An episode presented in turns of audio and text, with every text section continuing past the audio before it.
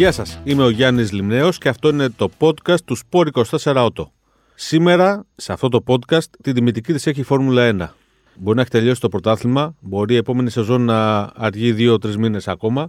Οι εξελίξεις όμως είναι ραγδαίες και θα επηρεάσουν σημαντικά την έκβαση του επόμενου πρωταθλήματος. Σωστά, Παναγιώτη; Έχω κοντά μου τον Πάνο Διαμάντη, ειδικό της Φόρμουλα 1, συνεργάτη της εκπομπής και της ενότητας αυτοκίνητου στο Σπόρ 24. Απολύτως σωστά. Καλησπέρα για από μένα. Καλησπέρα γιατί είναι μεσημέρι που κάνουμε την εκπομπή. Γράφουμε το podcast. Πάνω τι γίνεται; Χαμός, ένα μπιλιάρδο στις ε, διοικητικές θέσεις των ομάδων στη Φόρμουλα 1. Ναι, είναι αυτό το multitasking που είχαμε με τα κείμενα. Δηλαδή, άνοιγες ένα κείμενο, μετά άνοιγες άλλο γιατί έσκασε κάτι άλλο, μετά από 15 δευτερόλεπτα άλλο κείμενο. Ε, και έπρεπε να γράφεις λίγο σαν χταπόδι. Τι ε, έγινε, για πες λίγο. Ξεκίνησαν όλα από τον Πινότο και τη Φεράρι, έτσι. Ναι, έγινε αυτό το ντόμινο τεσσάρων διευθυντών ισάριθμων ομάδων της Φόρμουλα 1 που άλλαξαν. Οι τρεις αντικαταστάθηκαν. Ε, ο ένας απομένει να αντικατασταθεί που είναι της Williams, ο Γιοστ Καπίτο. Στην ουσία έγινε αυτό που λίγος πολύ περιμέναμε με τη Ferrari, δηλαδή το φαβορή που φάνταζε τις τελευταίες εβδομάδες για τη θέση του Ματία Μπινότο, ο οποίος παραιτήθηκε στα τέλη Νοεμβρίου, επειδή έχασε την ε, υποστήριξη της διοίκησης Ferrari, δηλαδή του Τζον Έλκαν και του Μπενεντέτο Βίνια, που είναι ο διευθύνων σύμβουλος της Ferrari, κατέθεσε την παραίτησή του τέλη Νοεμβρίου. Περιμέναμε κάποια στιγμή να ανακοινωθεί στον Ιανουάριο ο αντικαταστάτης του. Τελικά αυτό έγινε πολύ νωρίτερα και με την ανακοίνωση της ε, Αλφα Ρωμαίο ότι φεύγει ο Φρεντερίκ Βασέρ από την αγωνιστική διεύθυνση της ομάδας ξεκίνησε ένα ντόμινο το οποίο έφερε αναπόφευκτα άμεσα την ανακοίνωση Φεράρι ότι ο Βασέρ είναι ο διάδοχος του Μπινότο και μετά ένα ντόμινο ανακοινώσεων από άλλες δύο ομάδες αρχικά από την Αλφα Ρωμαίο ότι στη θέση του διευθύνοντος συμβούλου της ομάδας που είναι πάνω από τον αγωνιστικό διευθυντή δηλαδή πάνω από τη θέση που ήταν ο Βασέρ πηγαίνει ο Αντρέα Σάιντλ ο οποίος ήταν αγωνιστικός διευθυντής της Μακλάρεν και με τη σειρά ότι τη θέση του αγωνιστικού διευθυντή στη Μακλάρεν παίρνει ο Αντρέα Στέλλα. Ο οποίος ήταν στην ομάδα. Ο οποίος ήταν στην ομάδα. Ενδεχομένως να μην γνωρίζετε τα τρία αυτά ονόματα, αλλά είναι με τη σειρά που τα αναφέραμε ε, αρκετά παλιοί στο χώρο. Και ε, σημαντικά ονόματα, έτσι, γιατί mm. καλά ο Αντρέα Σίντλ μαζί με τον Αντρέα Στέλλα στη Μακλάρεν καταφέρανε κάπως να την ε, ανορθώσουν τα τελευταία χρόνια. Μπορεί φέτος να μην είδαμε φοβερά αποτελέσματα, όμως έχει υπάρξει εξέλιξη. Και ναι, ο, από τη McLaren ο Αντρέας Στέλλα, ο Στέλλα που αναλαμβάνει τη θέση του Σίντλ στη McLaren έχει έρθει στην ομάδα μαζί με τον Αλόνσο από τη Ferrari. μαζί με τον Αλόνσο το 2015. Γενικά είναι μεγάλο το βιογραφικό του Ανδρέα Στέλλα. Είναι πάρα πολύ ικανός μηχανικός. Ήταν μηχανικός του Μίκαλ Σουμάχερ στη Ferrari. Παρέμεινε στη σκουντερία. Τα μετέπειτα χρόνια ανέλαβε επικεφαλής μηχανικός του Φερνάντο Αλόνσο. Ο Αλόνσο του έχει απεριόριστη εκτίμηση, το οποίο από μόνο του λέει πολλά. Και τον ακολούθησε τον Αλόνσο Στέλλα στη Ferrari, το, στη, στη, από τη Ferrari στη McLaren το 2015 και έκτοτε ανελήχθηκε και μάλιστα μου έκανε μεγάλη εντύπωση τα λόγια του Ζακ Μπράουν που είναι ο διευθύνων σύμβουλος στη McLaren F1 ότι έπρεπε να είμαι σίγουρος από την πρώτη στιγμή ότι ο Ανδρέας Στέλλα θα έλεγε το ναι για τη θέση για να συμφωνήσει να αποδεσμεύσει το Σάιντλ για να πάει στην Αλφα Ρωμαίο Ζάουμπερ που θα μετονομαστεί σε Audi. Οπότε καταλαβαίνουμε ότι είναι ένας πολύ ικανός άνθρωπος. Τώρα αν έχει τα ηγετικά... Είναι πολύ ικανός τεχνικός, μηχανικός. Το ναι. θέμα είναι να έχει και την, ε, τις ηγετικές ε, ικανότητες να οδηγήσει μια ομάδα σαν τη McLaren πάλι στην διεκδίκηση νικών. Ναι, γιατί αυτό που είδαμε και με τον Ματία Μπινότο είναι ότι πρέπει να έχεις και ένα πολιτικό ένστικτο λιγμού για να καθιερωθείς σε τόσο ψηλό επίπεδο. Όσο καλός μηχανικός και να είσαι, όσο καλή αντίληψη να έχεις των μηχανικών πραγμάτων που χρειάζεται για να πετύχει μια ομάδα στη Φόρμουλα 1, πρέπει να έχεις και το θέμα της πολιτικής. Όταν είσαι μηχανικός, το μυαλό σου είναι στο μονοθέσιο. Ναι. Όταν είσαι αγωνικός διευθυντής όμως, το μυαλό σου είναι ολόκληρη ομάδα. Διαφέρει πάρα πολύ αυτό. Ναι, φυσικά. Είναι η διοίκηση του κάθε ανθρώπου και πρέπει να πω ότι ε, αυτό που βλέπουμε εμείς δεν θεωρώ ε, ότι δεν το έχουν δει και οι άνθρωποι της Ferrari, δηλαδή οι διοικητές της Ferrari, ότι ο Ανδρέα Μπινότο ήταν ένας απόλυτα επιτυχημένος αγωνιστικός διευθυντής, αλλά ήταν αυτό που λέει το όνομά του, αγωνιστικός διευθυντής, δηλαδή δημιούργησε μία ομάδα, την έκανε ανταγωνιστική. Αυτό που σε εισαγωγικά πλήρωσε ο Μπινότο είναι η πολιτική πλευρά των πραγμάτων. Και επειδή στη Ferrari ανέκαθεν η πολιτική ήταν αυτή που καθόριζε τις εξελίξεις. Ε, η Ferrari λειτουργεί σε μια φτάσαμε κυβέρνηση. στο, ναι, στα- φτάσαμε στο φαινόμενο τον άνθρωπο που πήρε τη Ferrari από τον Αδύρ και την πήγε στο Zenith, ξέχωρα από τα όποια λάθη γίνανε, ξαφνικά να παρετείται, να, να χάνει τη στήριξη της διοίκησης και να οθείται ουσιαστικά στην παρέτηση. Για μένα, ε, άμα το δεις εξωτερικά, πρόκειται για ένα σφάλμα μεγατόνων, γιατί είχε δομηθεί ολόκληρη η Ferrari από τον Πινότο, υπήρχε σταθερότητα και ξαφνικά αυτή η σταθερότητα εγκαταλείπεται για να έρθει ένας άνθρωπος ο οποίος ο Φρέντ Βασέρ, επειδή πιθανότατα να μην τον γνωρίζετε, ε, δεν ήταν ε, ε, ουρανοκατέβατος, ε, έχει δεκαετίες στο Motorsport. Ήταν το 2016 αγωνιστικός διευθυντής της Renault, όπου δεν τα πήγε και τόσο καλά. Και από το 2017 και μετά ήταν αγωνιστικός διευθυντής της Sauber, που, που είχε το όνομα του χορηγού της που ήταν η Αλφα Ρωμαίο. Άρα να διευκρινίσουμε εδώ, βέβαια το ξέρουν οι φίλοι της Φόρμουλα 1, ότι η Αλφα Ρωμαίο ουσιαστικά αγοράζει σαν χορηγός Την ονομασία. τη, τη θέση για να βάλει το όνομά της, το brand της πάνω στο μονοθέσιο της Sauber. Η αγωνιστική ομάδα είναι της Zauber, Μμμ. στην οποία έχει ήδη μπει η Audi. Σωστά. Ναι, Και η οποία Audi Σταδιακά σταδιακά αγοράζει. τα επόμενα, επόμενα χρόνια θα την αποκτήσει εξ ολοκλήρου. Την Zauber. εξ ολοκλήρου ή κατά, όπως λένε σε ένα μεγάλο σε πλειοψηφικό μερίδιο. Άρα μπορούμε να πούμε ότι ο Ανδρέας Σίντλ που έφυγε από τη McLaren και πήγε στην Zauber και μετέπειτα Audi Ακριβώς. είναι και μια επιλογή της Audi. Ναι, αναμφίβολα. Γιατί ο Ανδρέας Σίτλ ήταν ε, ο αγωνιστικό διευθυντής της Porsche όταν η Porsche μεσουρανούσε και κυριαρχούσε στο Παγκόσμιο Πρωτάθλημα Αντοχής. Τους αγώνες που Πρωτότυπο. μπορεί να ξέρετε, ναι, σα- ως- στο Λεμάν, για να καταλάβετε. Ε, όπου ουσιαστικά είναι μια Φόρμουλα 1 με καλυμμένους τροχούς. Είναι αντίστοιχες οι επιδόσεις και η τεχνολογία, υβριδικά και εκεί τα αυτοκίνητα. Και ήταν της απόλυτης εμπιστοσύνης του ομίλου Volkswagen και αναμφίβολα ε, η Audi είχε, να, είχε λόγο σε αυτό. Δηλαδή δεν νομίζω ότι τίθεται αμφιβολία παρά, παρά το γεγονός ότι κανείς δεν το επιβεβαίωσε. Αλλά... Κοίταξε, ο, ο Ανδρέας Σίτλ ήταν ικανός σε αυτό το πεδίο των αγώνων αντοχής, αλλά απομένει να φανεί αν είναι ικανός να κάνει το πρωταθλητισμό. Αυτό που είναι πολύ ενδιαφέρον με την Sauber Audi είναι ότι δεν ανέλαβε ο Σίτλ τη θέση του αγωνιστικού διευθυντή που είχε ο Βασέρ, αλλά μια θέση πάνω του διευθύνοντος συμβούλου. ναι, που ναι, όπως σημαίνει ανέφερες και πριν, ναι. ότι εκρεμεί η θέση του αγωνιστικού διευθυντή. Και υπάρχουν ε, πολύ έντονες φήμες ότι για τη θέση αυτή συζητά η Audi με τον ε, Ματία Μπινότο.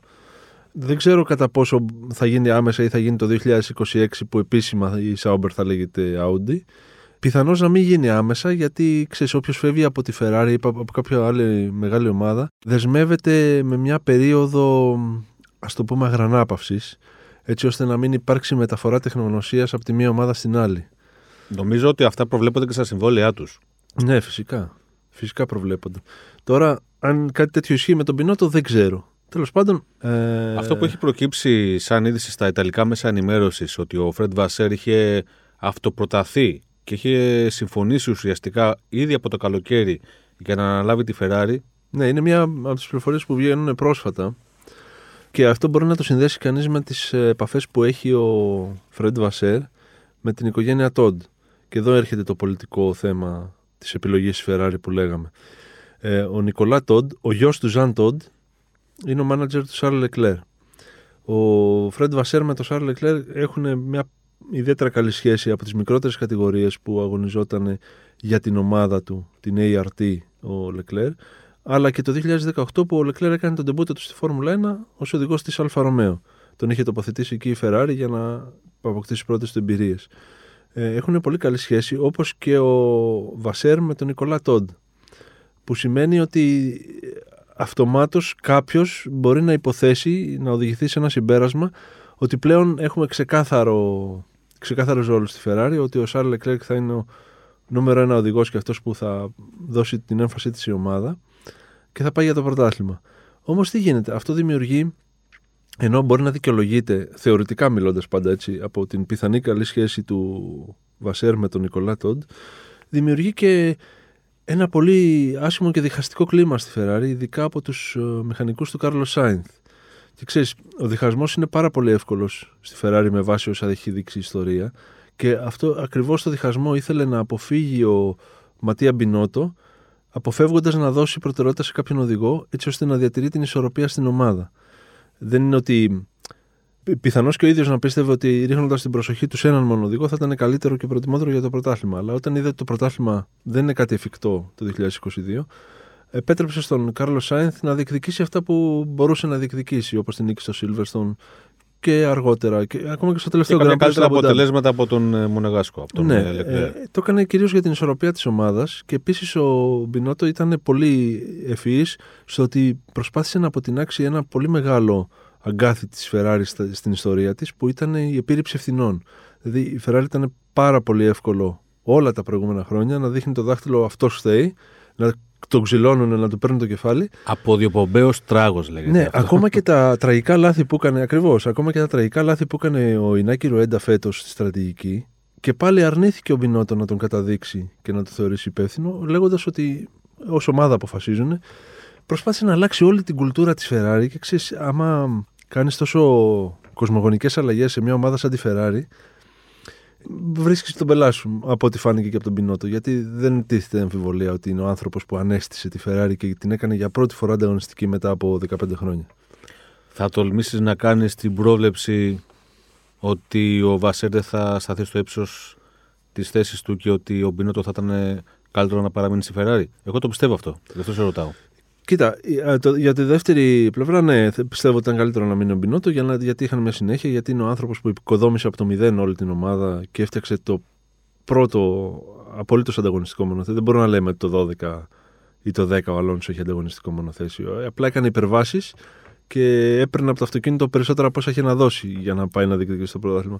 Αλλά δεν είχε η Ferrari στην ουσία ανταγωνιστικό αυτοκίνητο απέναντι στη Red Bull.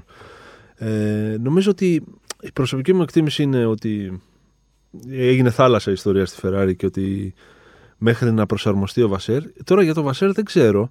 Είναι ενδιαφέρον να, να πούμε ότι είναι η πρώτη φορά μετά το Ζαν Τόντ που η Ferrari δεν έχει Ιταλό διευθυντή. Ο Ζαν Τόντ ήταν ο άνθρωπος που φέρνοντας στο Μαρανέλο τον Μίκαλ Σουμάχερ, τον Ρος Μπρόν, τον Νικόλα τον Δημιούργησε Μπάζη. μια υπερομάδα, έτσι. Ναι, δημιούργησε την πιο κυρίαρχη ομάδα της Φόρμουλα 1 πριν τη Mercedes. Και την πιο κυρίαρχη εποχή της ιστορίας της Ferrari στη Φόρμουλα 1 με έξι διαδοχικά πρωταθλήματα κατασκευαστών και πέντε του Σουμάχερ. Από εκεί και πέρα, μετά το Ζαν Τόντ, ακολούθησε ο Στέφανο Ντομενικάλη, ε, ακολούθησε ο, αυτός ο Μάρκο Ματιάτσι τέλος πάντων. Μετά ο, ο Μαουρίτσιο Ριβαμπένε που πρόσεξε, δεν ήταν άνθρωπος των αγώνων. Ήταν ε, ε, μεγαλοστέλεχος της Φίλιπ Μόρις, του χορηγού. Ουσιαστικά βάλανε ένα μάνατζερ και όχι ένα μηχανικό. Αυτό που φυσικά πάτωσε η Ferrari. Ε, όταν λοιπόν ανέλαβε ο Μπινότο, ο οποίος αποδειγμένα είχε την ικανότητα, ε, έφερε την Ferrari να είναι πρωταγωνίστρια και το επαναλάμβανε συνέχεια ότι κοιτάξτε, είναι άλλο να φτιάξει ένα γρήγορο αυτοκίνητο και άλλο να κάνεις πρωταθλητισμό. Ο πρωταθλητισμό θέλει χρόνια, θέλει εμπειρία, θέλει οι άνθρωποι να, να αποκτήσουν την αρτιότητα στην κάθε λεπτομέρεια σε αυτό το επίπεδο. Οπότε αυτός ο χρόνος δεν του δόθηκε παρά το γεγονός ότι ο Τζον Έλκαν είχε, πει, είχε θέσει το στόχο της κατάκτησης του πρωταθλήματος το 2026, που σημαίνει ότι αναγνώριζε ότι για να φτιάξει μια πρωταθλήτρια θες χρόνια. Αλλά μεσολάβησαν τα πολιτικά. Πιστεύεις ότι στην ε, εκδίωξη, ας το πούμε έτσι, του Μπινότο από τη Ferrari έπαιξε ρόλο η στάση του ειδικού τύπου; Δηλαδή, σύμφωνη, μια ομάδα, ακόμα και Ferrari, δικαιούται να κάνει λάθη. Κάποια λάθη όμως ήταν λίγο πεδαριώδη και ε, αυτό είχε ως αποτέλεσμα τον χλεβασμό από τους δημοσιογράφους που ασχολούνται με τη Φόρμουλα 1.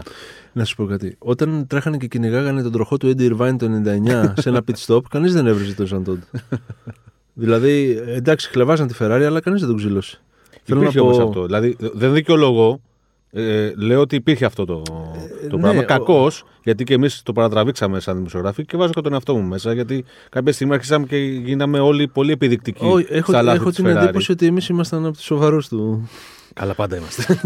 της αντιμετώπισης. Δηλαδή, ναι, γράφτηκαν και στην Ελλάδα πολλά πράγματα τα οποία ήταν ε, πέραν του δεόντο πρόχειρα και καφενειακού επίπεδου.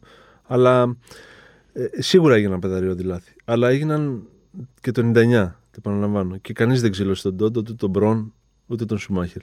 Οπότε μ, σε τέτοιο επίπεδο είναι δεδομένο ότι όλοι καταλαβαίνουν ότι την πρώτη χρονιά πρωταθλητισμού μετά από 15 χρόνια θα γίνουν τέτοια λάθη. Δεν τίθεται θέμα. Και από τους οδηγούς. Για τον Λεκλέρ, ας πούμε, που έκανε δύο σοβαρά λάθη στο Pro Ricard και στην Ήμολα, δεν γνώρισε κάποιο χλεβασμό. Όχι, όχι. Έτσι, δηλαδή, και ήταν και αυτά. Δηλαδή στο Pro Car ήταν 25 βαθμοί της νίκης. Δεν ήταν λίγο. Και ήταν 0 στο πηλίκο στο τέλος. Θέλω να πω ότι ακόμα και για τους οδηγούς, όταν είσαι ένας οδηγός ο οποίος προσπαθείς να γίνεις πρωταθλητής, έχεις όλους τους δαιμόνους στην πλάτη σου, ας πούμε, και όλα τα άγχη και όλα τα. Είδαμε Ε, πώς οδήγησε πέρσι ο Verstappen απέναντι στο Χάμιλτον και πώς οδήγησε φέτος, πλέον έχοντας κερδίσει ένα τίτλο, πόσο πιο όρημα και πιο cool Ναι. ήταν μέσα στην πίστα απέναντι στον ε, Leclerc. Αυτό, ναι, είναι και θέμα ψυχολογίας. Δηλαδή, πέρσι ο, Χαμ- ο Verstappen αντιμετώπιζε τον βασιλιά του σπορ.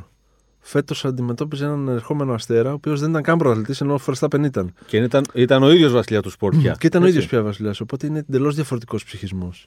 Ήταν ε, σαν αυτό που δεν, θυμάσαι, δεν ξέρω αν θυμάσαι τον Ντέλ Ένχαρτ παλιά που τον αποκαλούσαν ο intimidator, δηλαδή σου στράγγιζε κάθε, κάθε υποψία αυτοπεποίθησης όταν τον έβλεπες στον καθρέφτη σου. Κάπως έτσι πιθανώς αισθανόταν ο Verstappen πέρσι απέναντι στο Χάμιλτον. Έτσι, με την εμπειρία που έχεις και με τη γνώση σε βάθος των όσων συμβαίνουν στη Φόρμουλα 1, οι αλλαγές αυτές, ποια ομάδα πιστεύεις ότι θα ωφελήσουν ε, περισσότερο, δηλαδή θα είναι ωφελημένη η McLaren με την, ε, με τη νέα διοίκηση του Ανδρέα Στέλλα, θα... Σίγουρα δεν μπορούμε να περιμένουμε πολλά από τη Ζάουμπερ, γιατί είναι και σε ένα μεταβατικό στάδιο. Ναι, Έτσι. τώρα υπάρχει και ένα άλλο θέμα. Τι θα γίνει με τα μοτέρ τους. Δηλαδή, ε, αλλάζουν τα δεδομένα και με τους κινητήρες. Γιατί ξαφνικά οι, πρώτον οι τεχνικοί κανονισμοί του 2026 που πλέον θα δώσουν τεράστια έμφαση στην ηλεκτροκίνηση. Δηλαδή η μισή ισχύ θα παράγεται πια από τον ηλεκτροκινητήρα.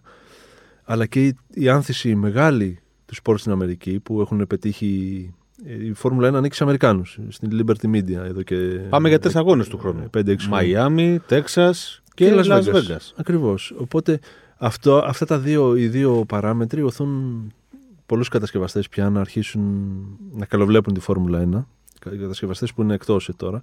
Γι' αυτό μπήκε η Audi, Όπως η Ford, όπως η Ford αμερικανική. και η Honda που δήλωσε συμμετοχή για το 26. Που η Honda ενδιαφέρεται πάρα Ασχέτως. πολύ για την αμερικανική αγορά. Έτσι είναι Ναι, μια πολύ ναι, ναι. δυνατή η αγορά Ακριβώς. για τη Honda. Ακριβώς. Ασχέτως του τι θα κάνει. Βλέπουμε λοιπόν εδώ ότι οι τύχες των ομάδων εξαρτώνται και από τις συνεργασίες που θα κάνουν για τους κινητήρες τα επόμενα χρόνια. Οπότε πιστεύω Η ότι Zauber χρειάζεται. έχει, έχει επίσης η Zauber την εξή δυσκολία ότι ό,τι κάνει θα είναι μέχρι το 26. Δηλαδή, αν θα παραμείνει με τους Ferrari ή αν θα αλλάξει κινητήρες, είναι μέχρι το 26 που θα εμφανιστούν οι κινητήρες της Audi. Ακριβώς, ακριβώς. Οπότε μ, πιστεύω ότι η Sauber Audi δεν θεωρώ την Δεν προσεχή περιμένουμε τριετία. κάτι, έτσι. Ναι, προφανώς ότι θα έχουν κάποια ανταγωνιστικότητα ιδιαίτερη. Χτίζεται η ομάδα. Προσπαθήσαν να συνδέσουν τώρα το εργοστάσιο κινητήρων που θα είναι στη Γερμανία, στο Νόιμπουργκ, με το εργοστάσιο των Σασί της Sauber στο Χίνβιλ της Ελβετίας. Εκεί που είναι και σήμερα. Ναι, ε, που μ, το χωρίζουν τεράστιες, ε, απο- μια τεράστια απόσταση. Έτσι. Είναι δύσκολο. Να, δηλαδή, μπορεί να θέλεις να, να έχεις ένα καινούριο εξάρτημα του μοτέρ. Άντε, μέχρι να ταξιδέψει τώρα. Εντάξει, οκ, είμαστε στο 2022. Αλλά δεν είναι ότι είσαι σαν τη Ferrari που ανοίγεις τη μια πόρτα από, το, από το τμήμα μοτέρ, περνάς στην επόμενη στον αεροδυναμιστή, το κουμπώνει πάνω και το δοκιμάζεις σε μια ώρα πάνω στο, στον πάγκο ή στην αεροσύραγγα. Οπότε μ, γι' αυτό και η Red Bull τώρα κατασκεύασε και επανδρώνει το δικό της εργοστάσιο κινητήρων δίπλα ακριβώς στο εργοστάσιο του σασί το, στο Milton Keynes. Ξέρεις γιατί πιστεύω το κάνει αυτό η Red Bull; Άκου να δεις τι έχει συμβεί. Και το βλέπω σε όλες τις δηλώσεις και του Horner και του Newey. Και διάβαζα και πρόσφατα συνεντεύξεις τους στο επίσημο site της Red Bull.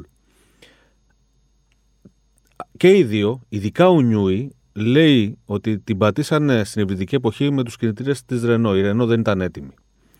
Και ότι ρισκάρανε με τη Honda, η οποία δεν έρχονταν με καλές ε, έτσι, Περγαμηνές από την περγάμινες McLaren. από τη McLaren. Ρισκάρανε με τη Honda, της βγήκε, το εκτιμήσαν αυτό. Πιθανολογώ ότι η Red Bull δεν θε- δεν θέλει να ξαναβρεθεί σε μια κατάσταση που ενώ θα έχει το καλύτερο μονοθέσιο, δεν ξέρω αν το είχε τότε ή όχι, μάλλον πάντως είχε ένα πολύ καλό μονοθέσιο, δεν θα κερδίζει γιατί δεν θα έχει και το μοτέρ. Και αυτό δεν εξαρτάται από την ίδια.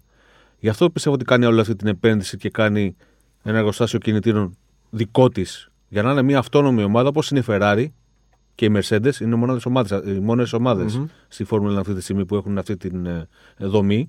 Θέλει να, είναι- να είναι ένας εντελώς ανεξάρτητος κατασκευαστής κινητήρων και μονοθεσίων, μια εντελώς ανεξάρτητη ομάδα, έτσι ώστε η τύχη της να ορίζεται ξεκάθαρα από αυτήν. Ναι, γιατί η Red Bull ανέκαθεν είχε το, αυτό το, ας πούμε το desavantage ότι έπρεπε να έχει ένα εργοστάσιο κινητήρων μαζί της σε σχέση με τη Ferrari και τη Mercedes Και, και πρόσεξε, αν η Ferrari και η Mercedes ήταν τα κορυφαία μοτέρ στο grid, ακόμα και αν έκανε μια συμφωνία μαζί της για να πάρει ένα τέτοιο μοτέρ, σίγουρα mm. δεν θα ήταν το ίδιο. Ε, εντάξει, ναι, σίγουρα, πιθανότατα.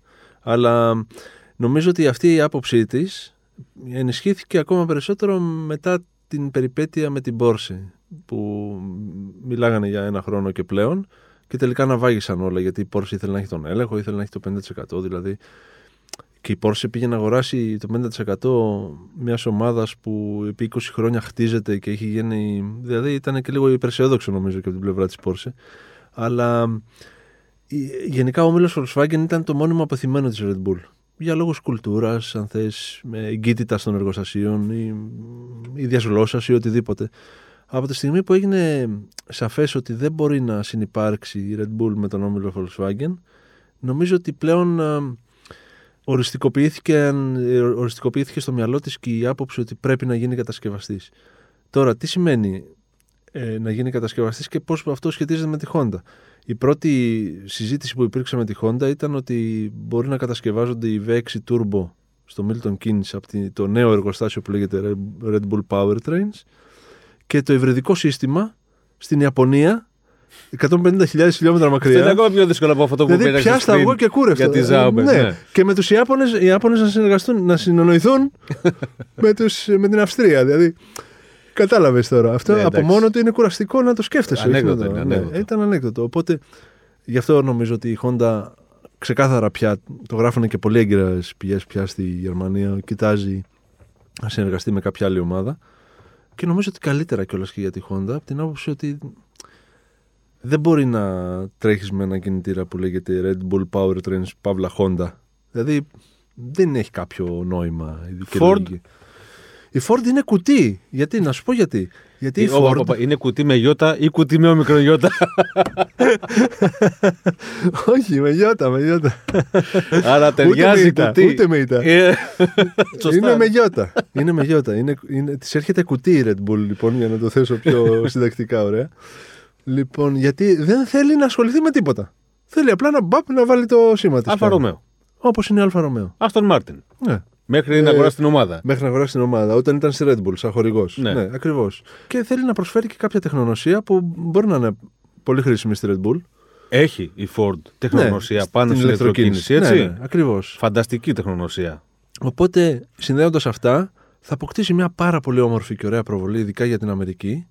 Και η Red Bull θα αποκτήσει ένα σύμμαχο στην Αμερική που είναι μια τιτάνια, η τεράστια βιομηχανία, αυτοκινητοβιομηχανία. Και θα είναι και η ίδια κατασκευασία των κινητήρων της. Ναι, είναι αυτό που λέω όλοι θα κερδίζουν που λέει.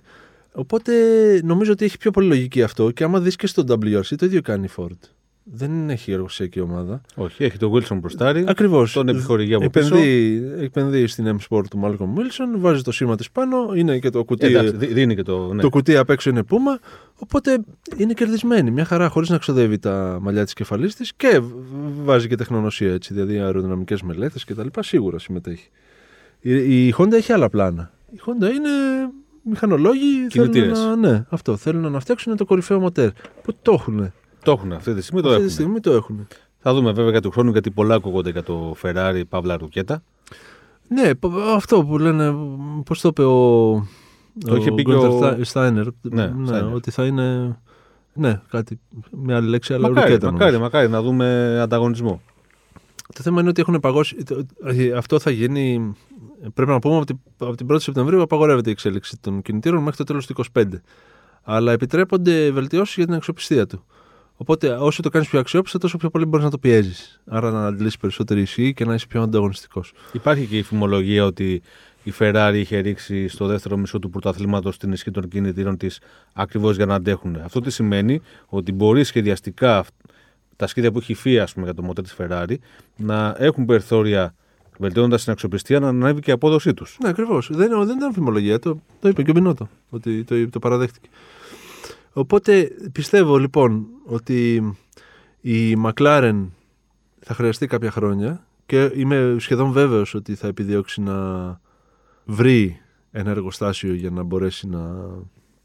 Γιατί όχι και τη Honda, έτσι έχουν αλλάξει καιροί. Έχει φύγει ο Αλόνσο. Έχει φύγει ο Αλόνσο, που είναι πολύ σημαντικό για τη Honda. Λοιπόν, και τα, τα μοτέρ της είναι πια ανταγωνιστικά. Δεν το συζητάμε. Οπότε δεν βλέπω λόγο για να, να μην είναι ελκυστική η Honda για τη McLaren και το αντίθετο. Εκτός αν έχουν συμβεί Πράγματα που δεν γνωρίζουμε. που δεν γνωρίζουμε, που έχουν χαλάσει τόσο πολύ τη σχέση των δύο ομάδων. Που... Αλλά τότε ήταν άλλοι διευθυντές, ήταν άλλη διοίκηση. Άλλη... Δεν έχει καμία σχέση. Ε, δεν ήταν ο Ζακ Μπράουν. Άρα περιμένει. Και η Άστον Μάρτιν είναι επίσης στις φημολογούμενες της Honda, αλλά εκεί είναι ο Αλόνσο. Εκεί τώρα στην Άστον Μάρτιν. Η Άστον Μάρτιν προβάλλει το ίδιο του στο brand. Ναι, Όχι αλλά το δεν brand είναι του ανταγωνιστικά motor. τα αυτοκίνητά τους. Μμ, Ναι. Έτσι. Η μία φτιάχνει supercars και hypercars, η άλλη φτιάχνει Ετοιμάζει και η Honda δύο ηλεκτρικά. οι supercars; Ναι, ε- ένα τουλάχιστον και ένα μικρότερο. Θα δούμε. ναι, Θα δούμε. ναι, θα δείξει. Άρα και στη McLaren δεν είναι. Γιατί και η McLaren Ναι. έχει τα supercars. Βε- ε, Στη McLaren υπάρχει και αυτό το. Υπάρχει και αυτή η ιστορία McLaren Honda. McLaren Honda, ναι. Που ρε παιδί μου, αυτά τα δύο brands ταιριάζουν τόσο ωραία και τόσο γλυκά το ένα Ναι, μετά ναι. το άλλο. Ε, βέβαια. Έτσι. Ναι. Και εντάξει, μπορεί να μην υπάρχει ένας σένα για να δέσει το απόλυτο τρίπτυχο, αλλά το McLaren Honda είναι λες λες και ήταν ε, για πάντα. Ναι. Πώς να σου το πω; Το McLaren Porsche για εμάς, για τη δικά μας γενιά, δεν είναι το ίδιο. Ναι. Και σίγουρα έχει τώρα. Δηλαδή, μπορεί να ρωτήσουμε 10 ανθρώπους που δεν είναι φαν τρελή της Φόρμουλα 1, αλλά παρακολουθούν και να μην μπορούν να σου πούνε τι μοτέρ φοράνε η McLaren. Ναι, ναι, σίγουρα. Ε, ισχύει. Ναι, βέβαια. Πλέον ναι. Ε, οπότε ουσιαστικά για έναν ε, κατασκευαστή αυτοκινήτων σαν η Porsche, ίσως και η Honda, ίσως η μοναδική λύση είναι η Williams, η οποία είναι η μόνη που είναι απλά ομάδα. Στη Williams όμως τώρα τι γίνεται; Για πες μας εδώ, γιατί έφυγε ο Καπίτο, πήρε, έφυγε και ο. Ο Ντεμεζόν, Ντεμεζόν, ο τεχνικός μπράβο. διευθυντής. Λοιπόν, πήγε ένας Έλληνας όμως εκεί. Αεροδυναμιστής, σχεδιαστής. Ναι, κοίταξε. Μιλάμε για τον Άγγελο Τσιαπάρα, έτσι.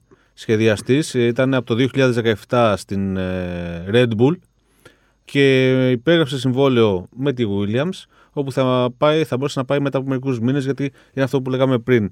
Οι όροι που υπάρχουν στα συμβόλαια, έτσι ώστε να υπάρχει ένα μεταβατικό στάδιο από ομάδα σε ομάδα και να μην μπορεί να μεταφέρει άμεσα την τεχνογνωσία που έχει αποκτήσει. Και, γιατί προφανώς ο, ο σχεδιαστής είχε πρόσβαση στο, στα σχέδια του Νιούι, έτσι, ο Άγγελος Σιαπάρας. Ναι, ναι. Ε, θα ήταν πολύ εύκολο να πάει και να πει στη. Πολύ ε, εκλαϊκευμένα το λέω, να πάει στη Williams και να πει: ε, παιδιά, αυτό το κάναμε έτσι, να το κάνουμε και εδώ να δουλέψει. Ναι. Έτσι, αυ- αυτά προφανώς δεν είναι εύκολα να συμβούν. Υπάρχουν ε, όροι στα συμβόλαια και γι' αυτό υπάρχουν και αυτοί οι μεταβατικοί χρόνοι. Τι είχε κάνει ο άλλος με τη Ferrari που πήγε και έδωσε τα σχέδια; Καλά. Όχι, αυτό Λέγαμε είναι- την ιστορία σε κάποιο προηγούμενο podcast και ήταν γελίο. ναι, δηλαδή, ήταν γελίο. έβγαλε φωτοτυπίε στα σχέδια Στη στο, γειτονιά. στο γραφείο της γειτονιάς. Ναι, ναι. λοιπόν. Και δεν ήταν η μάνα του, του παιδιού που είχε το μαζί, ήταν το, το παιδί που ξέρει Φόρμουλα 1, ας πούμε. Σίγουρα η Williams αυτή τη στιγμή δεν είναι η ομάδα η ελκυστική για οποιονδήποτε κατασκευαστή κινητήρων. Εκεί πέρα, ε, ε, καταρχήν, να πούμε ότι η ομάδα δεν ανήκει στην οικογένεια Williams. Ναι, εδώ για δύο χρόνια. Έτσι. Ε, άρα δεν ε, έχει καμία, κανένα λόγο ναι, στην την- τύχη της ένα ομάδας. αμερικάνικο φαν την έχει αγοράσει που λέγεται Ντόριλτον. Υπάρχει περίπτωση να αλλάξει ακόμα και το όνομα της ομάδας. Μακάρι. Γιατί Μακάρι είναι για να προσβολή. μην το διασύρει, ναι, έτσι. πα- είναι προσβολή για την ιστορία της Williams που πέραν το γεγονότος βέβαια ότι ο Ayrton Senna χάθηκε σε ένα μονοθέσιό της, είναι μια. είτε- Ήταν η τελε- είναι, είναι η τελευταία καθαρά αγωνιστική ομάδα της Φόρμουλα 1. Δηλαδή δεν φτιάχνει αυτοκίνητα, δεν φτιάχνει Τίποτα. Είναι... αεροπλανάκια, δεν φτιάχνει ελικόπτερα, δεν φτιάχνει σακούλες, δεν φτιάχνει τενεκεδάκια με αναψυκτικά, δεν φτιάχνει τίποτα. φτιάχνει μόνο αυτοκίνητα της Φόρμουλα 1 και έχει και ένα τεχνολογικό κέντρο που εξελίσσει υβριδικές τεχνολογίες, αλλά πάλι σχετίζονται με τη Φόρμουλα 1. Και επίσης ο Σερ Φρανκ Williams, κατά την ταπεινή μου άποψη, ήταν ένας από τους ευγενέστερους ανθρώπους που έχω συναντήσει ποτέ στη ζωή μου. Το έχω ακούσει από πολλούς, αλλά εσύ το λες έχοντας ιδία άποψη. Έτσι; Ναι, ναι, σε τρει-τέσσερι συνεντεύξεις παλιότερα που έτυχε να κάνουμε τα, τον καιρό που ταξιδεύαμε στο Grand Prix. Λοιπόν, ήταν από τους ευγενέστερους. Δηλαδή, παρά το γεγονός ότι ερχόμουν από μια εντελώς κουλή χώρα που κανείς από τη Φόρμουλα 1 δεν μιλάει για τη γλώσσα της και τέλος πάντων ήταν και μικρή αγορά, ήταν τόσο λεπτομερής και τόσο προσεκτικός και τόσο αφοσιωμένος σε πράγματα υπέροχα που έλεγε, που δεν θα το ξεχάσω ποτέ. Ήταν φοβερός, φοβερός άνθρωπος. Τέλος πάντων, τώρα διασύρεται το όνομα της Williams και διασύρεται γιατί πρώτα απ' όλα διασύρθηκε στην αρχή της χρονιάς που αφαιρέσαν το S τους Σένα από το Ρίγχο. Για πρώτη φορά μετά από 28 χρόνια. Πόσο είναι, καλά τα κάνω τα μαθηματικά. 28 είναι, ναι. Λοιπόν, μετά από 28 χρόνια, πρώτη φορά αφαίρεσαν από τον ήχο στο έστω ένα, το έμβλημα τους Σένα. Γιατί λέει, δημιουργεί κακό. Πώς το λένε αυτό, στις οδηγούς, μια κακή. Κάρμα, ε, όχι κάρμα. Τέλος πάντων, ναι. Μια εσάνσα, ας πούμε, φόβου τους δημιουργεί βλέποντα το. Αστεία πράγματα. Τώρα διώξανε και το Γιώργο Καπίτο, ο οποίος είναι αποδεδειγμένο ένας πολύ καλός μάνατζερ. Ο Γιώργο Καπίτο, να πούμε ότι πριν πάει στη Φόρμουλα 1, ήταν αγωνιστικός διευθυντής στη Volkswagen, όταν η Volkswagen μεσουρανούσε στα WRC. Και ναι. παλιότερα ήταν και στη Ford, πάλι στα Rally. Έτσι έχει γράψει ο άνθρωπος δεκαετίες ιστορίας πετυχημένης ναι, ήταν και στη Ford ακριβώς και στο, στο πρωτάθλημα αντοχής. Και α, βέβαια να πούμε ότι η Volkswagen είχε budget 80 εκατομμύρια το χρόνο και οι άλλες είχαν 10. Έτσι. είναι και αυτό μια μικρή λεπτομέρεια. Εντάξει, δεν πάβει πάντως να έχει εμπειρία. Ναι, έχει πολλή εμπειρία. εμπειρία και ήταν στην ε, φάση οικοδόμησης ομάδας. Ναι, και να πούμε ότι δεν ήταν. Ε, στη Williams είχε πάει το 21. Ναι, δύο χρόνια έχει. Ναι, και με πλάνο να ανεβάσει την ομάδα σε κάποια χρόνια προφανώ. Ναι, ναι, όχι, ναι, ναι. όχι πάμε να πάρουμε πρωτάθλημα το 23. Από το 0. ναι, ναι, από το 0. Εντάξει, νομίζω ότι επειδή τερμάτισε στη 10η θέση φέτος η Williams και έχασε αρκετά εκατομμύρια δολάρια από τα τηλεοπτικά δικαιώματα. Περικοπές. Νομίζω, ναι, νομίζω ότι εκεί πέρα χάθηκε λίγο. Αλλά τώρα ένα φαντ, δηλαδή. Μια δική ομάδα Φόρμουλα είναι ένα φαντ. Πιστεύω ότι σε ένα-δύο χρόνια κάποιος θα την αγοράσει αυτή την ομάδα. Μακάρι. Και να την αγοράσει. Να, να μείνει. Ξέρεις, ε, πώς το λένε, είναι κρίμα με τους νεκρούς και ζωντανή με του ζωντανού. Μάλιστα. Μεγάλες ε, σημαντικές αλλαγές γίνανε αυτές τις μέρες ε, στον κόσμο της Φόρμουλα 1 άσχετα αν δεν ε, υπάρχει πρωτάθλημα. Όλες αυτές οι αλλαγές όμως θα επηρεάσουν σημαντικά την σεζόν του 23. Περιμένουμε με ανυπομονησία να έρθει ο Μάρτιος να ξεκινήσουμε.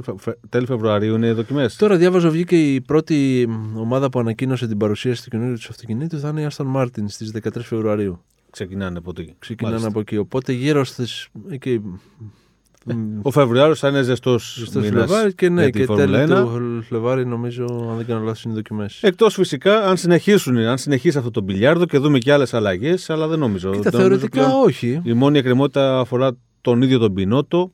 Ναι. Μία θέση στην ε, Sauber. Ναι. Sauber Alfa Romeo με David Audi. Ακριβώς που να σου πω κάτι, κανείς δεν το Και στη Williams, έτσι. Ναι. Στη Williams δεν νομίζω να.